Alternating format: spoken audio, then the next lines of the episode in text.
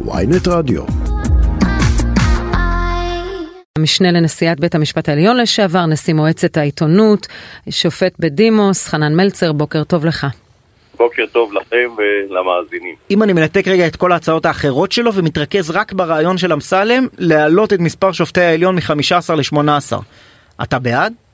אני נגד, אבל uh, uh, מלכתחילה uh, ביקשתם לראיין אותי בעקבות הכנס שהתקיים אתמול בא, באוניברסיטת רייכמן לרגל כן. uh, בנובמבר על חוסן דמוקרטי ועל uh, לקחים ממערכות הבחירות, אז הייתי מבקש להתמקד בזה. בבקשה. בנושאים ש... אה, האלה של הרצון אה, לשנות את הסמכויות של הרשות השופטת, אני אתייחס בהזדמנות אחרת. לא, אבל אתה אמרת שם בכנס שהחוסן הדמוקרטי נמצא בסכנה, ואתה רוצה לקרוא לזהירות. אוקיי. אתה, אתה, אתה יכול להסביר כן. איפה אתה רואה שהחוסן הדמוקרטי נמצא בסכנה? כן, כן, את זה אני אסביר. תראו,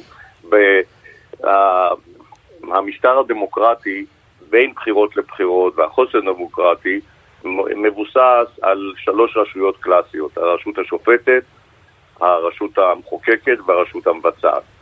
הרשות אה, המחוקקת אה, היא אחראית על חקיקת חוקים ועל נושא התקציב, הרשות המבצעת יש לה את הכוח אה, יש, בידיה, היא מבצעת ויש בידיה כל כוחות הצבא, המשטרה וכל גורמי האכיפה, והרשות השופטת, מה שיש לה זה את האמון של הציבור, והיא נחשבת בכל העולם בתורת הפרדת הרשויות לרשות החלשה ביותר. יחד עם זאת, הרשות השופטת וגם uh, גוף, אחר, גוף נוסף שקוראים לו מעין הרשות הרביעית, mm-hmm. העיתונות והתקשורת, הם הגופים המבקרים, והם שואבים את כוחם משני דברים, מאמון הציבור ומזכות הציבור לדעת, ומזכות הציבור לבקר את השלטון בין בחירות לבין בחירות. כי בבחירות הציבור מביע את דעתו.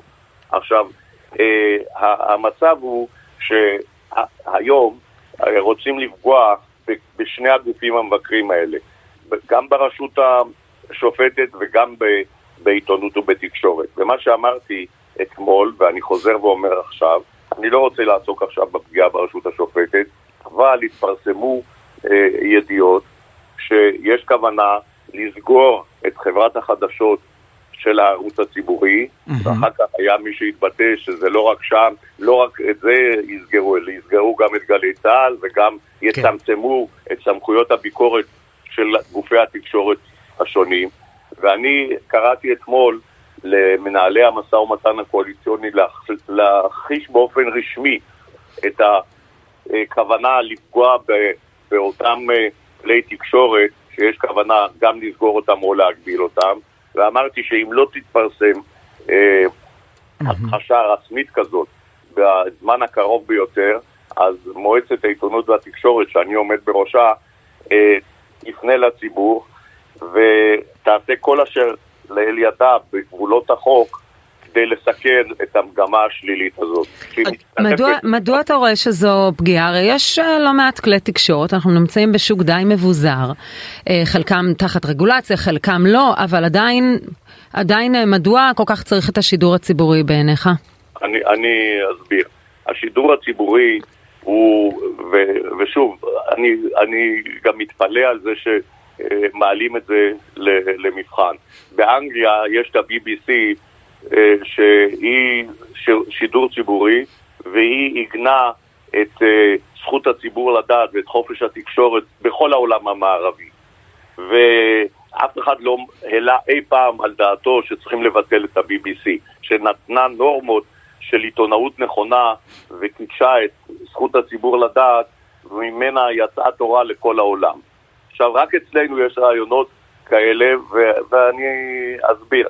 הגופים הפרטיים הם גופים שהם טובים מאוד, אבל הם אה, לפעמים הם תלויים ברישיונות, והם, אה, יש להם אה, תכליות ומטרות אחרות, כאשר אחת התכליות זה הסעת רווח, וזה בסדר גמור. Mm-hmm. הגוף הציבורי, הרשו, הגופים הציבוריים, התכלית שלהם, אמנם הם ממומנים על ידי הציבור, אבל התכלית שלהם להביא את האמת לאמיתה ולבקר את רשויות השלטון. הלוא מה שמתכוונים כאן זה לצמצם את, את האפשרות שלהם לבקר את רשויות אה, השלטון. אבל אני, אני, גילוי נאות, אני יצאתי מגלי צה"ל אך לפני אה, אה, זמן קצר, ולכן אני, אני מעורב אולי בתוך הסיפור הזה. גם, אבל, גם, את זה, גם את זה אני יודע. אבל כן. בהיותי שם, בשידור אה, הציבורי, לפחות ב- ב- בחלק הצבאי שלו, אה, אה, הייתי מודע לזה שיש מחלוקת לגבי עצם קיומו. יש דעה, והיא לגיטימית בדיון, שאומרת המדינה לא צריכה לממן גופי תקשורת, הם צריכים להיות פרטיים.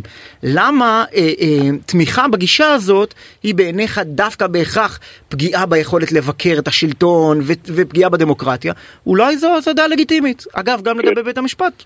בסדר, יש גישות שונות. כן, אז uh, אני אסביר.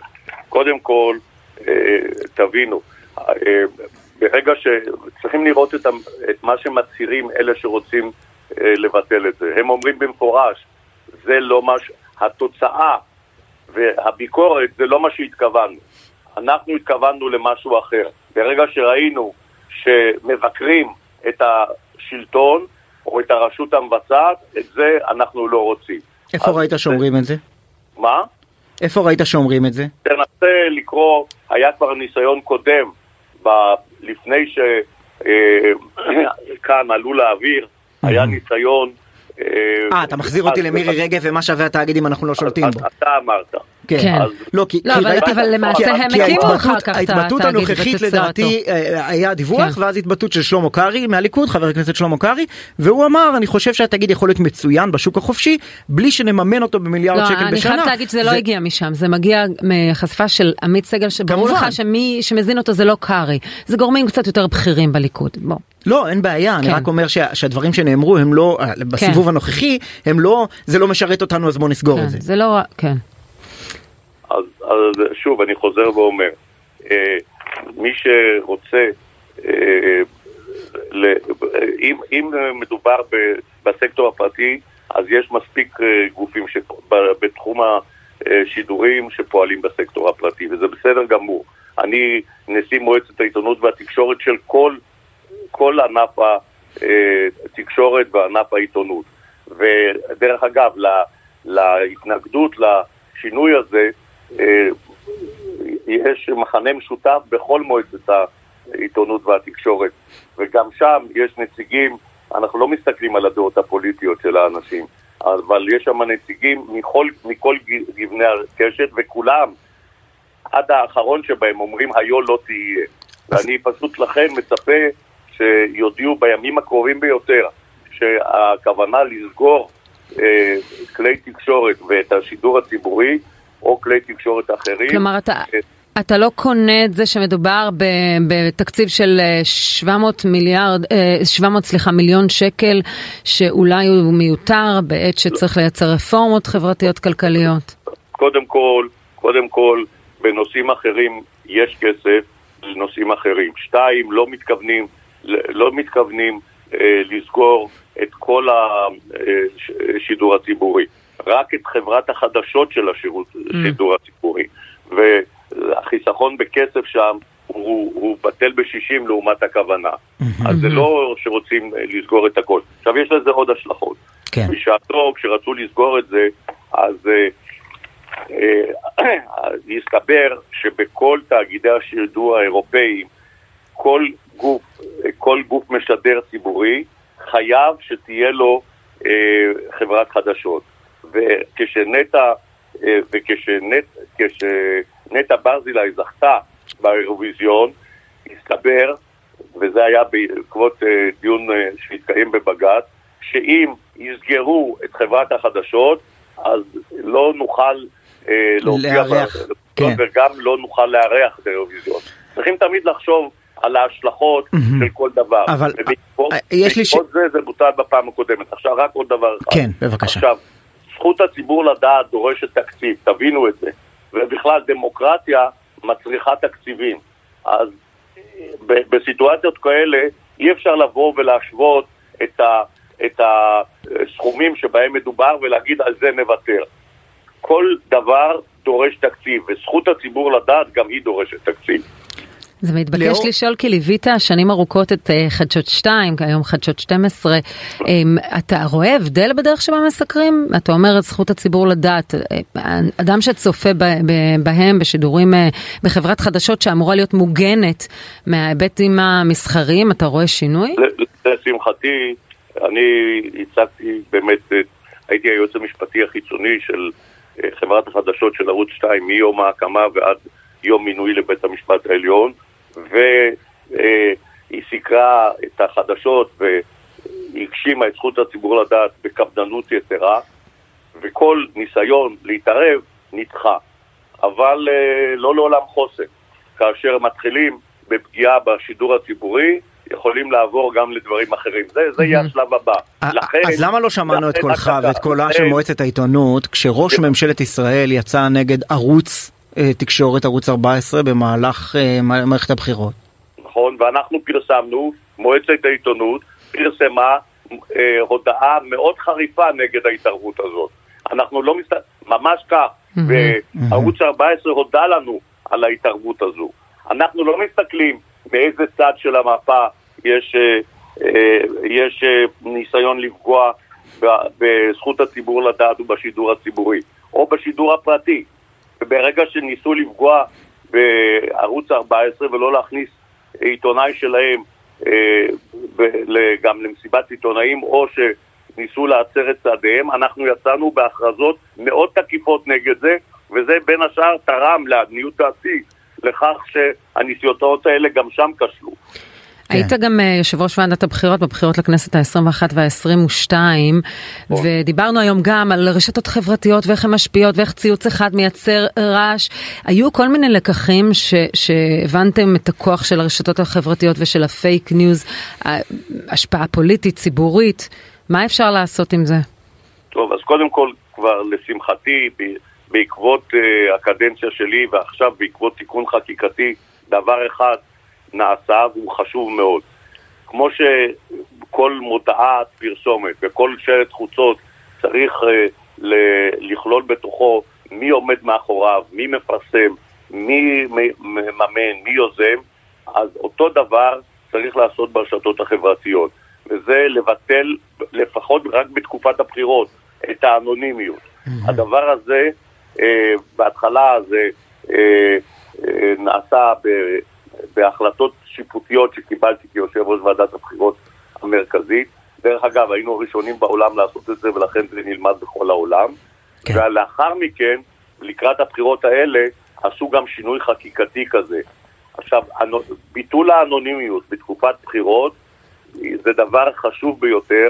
עכשיו גם במקומות אחרים בעולם אה, לומדים את זה ועושים את זה, משתי סיבות. ראשית כל, אה, ברגע ש... עומדים, יודעים מי עומד מאחורי אה, כל פרסום, או מי מממן פרסום, או מי יוזם פרסום, mm-hmm. אפשר לאתר אותו, ואפשר, אם הוא עושה עבירות על החוק או עוולות אזרחיות, אפשר לתבוע אותו. שתיים, זה מקטין התערבות זרה שתמיד נעשית בצורה אנונימית, ואז גורמי הביטחון, אם בכל אופן יש אה, ברשתות פעילות אנונימית, קל להם יותר לאתר ולנטר את הפעילות הזאת. אם, אם, וזה לקח מאוד חשוב כן. בנושא. אני רוצה לצרף לשיחה שלנו את אה, דוקטור המון קברי, ראש המכון לחירות ואחריות מאוניברסיטת רייכמן, זה שאתמול אה, אה, ערך את הכנס. דוקטור קברי, שלום, בוקר טוב. אה, בוקר טוב. אה, אה, ביקש השופט מלצר לא לגעת בסוגיות המשפטיות ואנחנו כמובן מכבדים את בקשתו אבל כן הייתי שמח אם אתה תוכל אה, להתייחס כי יש עכשיו דיון שלל הצעות חוק אה, מהקואליציה המסתמנת אה, אה, לשנות את מערכת המשפט את האופן שבו בוחרים שופטים את האופן שבו הכנסת גוברת כן. או לא גוברת כן. על, על, על בית המשפט על בג"ץ בעצם בפסיקותיו בעניינים חוקתיים והשאלה היא בסוף אה, אה, ואם הכל יעבור, בוא נגיד ככה, ואם אה, אה, יממשו את חלומותיהם אה, החרדים וסמוטריץ' ואולי אה, אני לא יודע מה בנימין נתניהו חלומותיו בדיוק בהקשר הזה, אה, מה יקרה? איזה מדינה תהיה לנו? אה, תהיה מדינה שונה ממה שיש לנו היום. זאת בעצם הנקודה, וזה בעצם מה שעלה בהרבה מאוד דברים שעלו אתמול בכנס, כנס אה, שהיה באמת יום שלם, שעסק בהרבה מאוד נושאים מאוד מגוונים, בכללם גם הנושא הזה של השינוי המשטרי המוצע כאן. ונאמר, אני חושב שבצורה מאוד מאוד מפורשת. כביכול אנחנו מדברים על פסקת התגברות, רוב 61, רוב 65, משחקים עם, ה, עם הרוב, לא רוב רגיל בכלל בכנסת, אפילו לא 61, משחקים במשחק הזה כביכול כאילו זה משהו פרוצדורלי. זה וגם דברים אחרים, כמו למשל הדרך שבה אנחנו נמנה את היועצים המשפטיים. כביכול, שוב, נושא פרוצדורלי, אבל לא, מדובר פה במשהו שבסופו של דבר, המטרה של המכלול של הדברים האלו הוא לחזק לא את הכנסת, כמו שהם אומרים, אלא דווקא לחזק את הממשלה. לחזק בעצם את הקואליציה שנשלטת על ידי אותה ממשלה, ששולטת בסופו של דבר בכנסת, כי זה מה שיש לנו אבל אמר כאן uh, כבוד השופט בדימוס, מלצר, שממילא הרשות השופטת היא הרשות החלשה ביותר. בוודאי. לתפיסתו, למרות שמציגים את זה אחרת. בוודאי, מציגים את זה אחרת, אבל בוודאי שהוא צודק. כלומר, זה לא, זה, זו בוודאי שזה הרשות החלשה ביותר, היא הרשות היחידה שיכולה אך ורק להגיב הרי בסופו של דבר. להבדיל מהכנסת שיכולה ליזום, יכולה ליצור, יכולה לשנות, בית המשפט מחכה לש, ש, שעניין יגיע לפתחו ופוסק על פי החוק ועקרונות היסוד שיש במדינה. ברגע שאתה לוקח ממנו את האפשרות להשתמש, להכיל את הנושא הזה של עקרונות יסוד, אתה בעצם לוקח ממנו את הסמכות להשתמש בזה, שזה בעצם הרעיון של פסקת ההתגברות. כאילו אתה אומר הרי... אתה לא לוקח ממנו, להפך, פסקת התגברות מכירה בסמכותו של בית המשפט העליון. אולי אפילו מבצרת את הדיון בחוקים. יש גורמים בימין הרי שמתנגדים בדיוק בגלל זה, כי עקרונית הם לא מוכנים להשלים עם המהפכה המשפטית של אהרן ברק. אבל היא אומרת שהמילה האחרונה שייכת לנבחרי הציבור. נכון, המילה האחרונה נשארת לנבחרי הציבור, אבל בסופו של דבר הם אלה שיבטלו את פסיקת בג"ץ. תחשבו עכשיו על בית המשפט העליון, שנמצא כל הזמן עכשיו הולך להיות במאבק, הוא תמיד היה במאבק. הוא במאבק כזה שבמידה ומגיע אליו חוק, הוא צריך להחליט האם אני רוצה בעצם להודיע לחברי הכנסת, תראו, הלכתם יותר מדי, אני לא מוכן לקבל, אנחנו לא מוכנים לקבל את הדבר הזה. פה במקרה הזה הוא אומר, כן, אתם יכולים להגיד את זה, אבל המילה האחרונה תהיה של הכנסת. תגידו, תכריזו, אולי באמת זה ישחרר את השופטים. אולי צריך למנות, אולי צריך למנות יועץ משפטי לבית המשפט העליון שיגיד להם מתי נושא מסוים הוא יעבור בכנסת או לא יעבור כנסת. כן, כן. או, השופט מלצר, אם אתה רוצה להתערב בשיחה הזאת, אנחנו... זה לא עניין של לפגוע ברשות השופטת או בבית המשפט. מה שעושה הרשות השופטת, יש לה תפקיד מבקר, מצד אחד. מצד שני, היא שומרת על זכויות האזרח. והרעיון הוא לפגוע בזכויות האזרח. זה, זו, זה הרעיון. הרעיון הוא לפגוע בזכויות האזרח שבית המשפט שומר עליהם ומתערב במידת הצורך כשפגעו בזכויות האלה בצורה לא מוצדקת.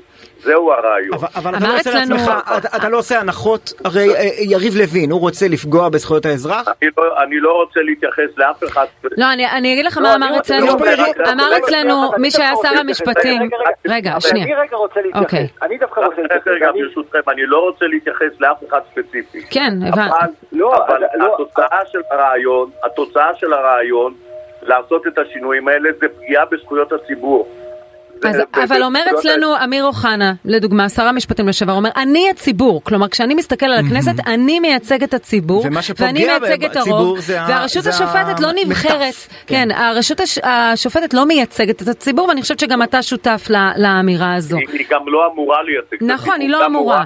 אבל אומר, אז אני משרת את הציבור, ולא... לא, לא, אז אני אסביר. כל הרעיון של זכויות האזרח נולד מזה שצריכים להגן על זכויות של כל פרט ופרט מהציבור וגם על המיעוטים. אז התשובה שאני הרוב היא בכלל לא תשובה בנושא הזה. עכשיו, יותר מזה, בגלל זה אצלנו אין חוקה שלמה, אבל יש חלקי חוקה שפעם יתאחדו hopefully לחוקה, זה פרקים פרקים, וזה חוקי היסוד. בחוקי היסוד נקבעו זכויות אזרח מסוימות. עוד לא כולם, עוד אין קטלוג של כל הזכויות, אבל יש זכויות אזרח מסוימות. עכשיו, כאשר עושים חוק שבמסגרתו פוגעים בזכויות הללו, צריך מישהו לקבוע אם פגעו או לא פגעו. גם בארצות הברית שאומרים... כן, אבל, אבל האם יש חוקה שמשקפת הסכמה רחבה של הפרלמנט? לנו אין. רק דקה, דקה, גם, גם אצלנו, גם אצלנו, חוקי היסוד התקבלו בהסכמה רחבה.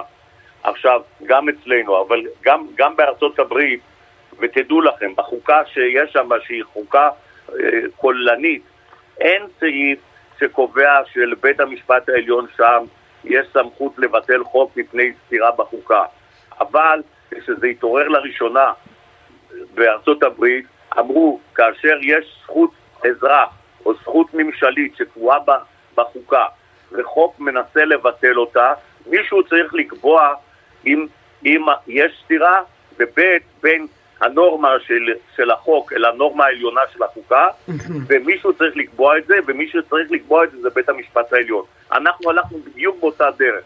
לכן, לא צריך למנות לבית המשפט העליון יועץ משפטי שיגיד הוא חורג מסמכותו. כי הוא לא חורג מסמכותו, זה בדיוק סמכותו. כן.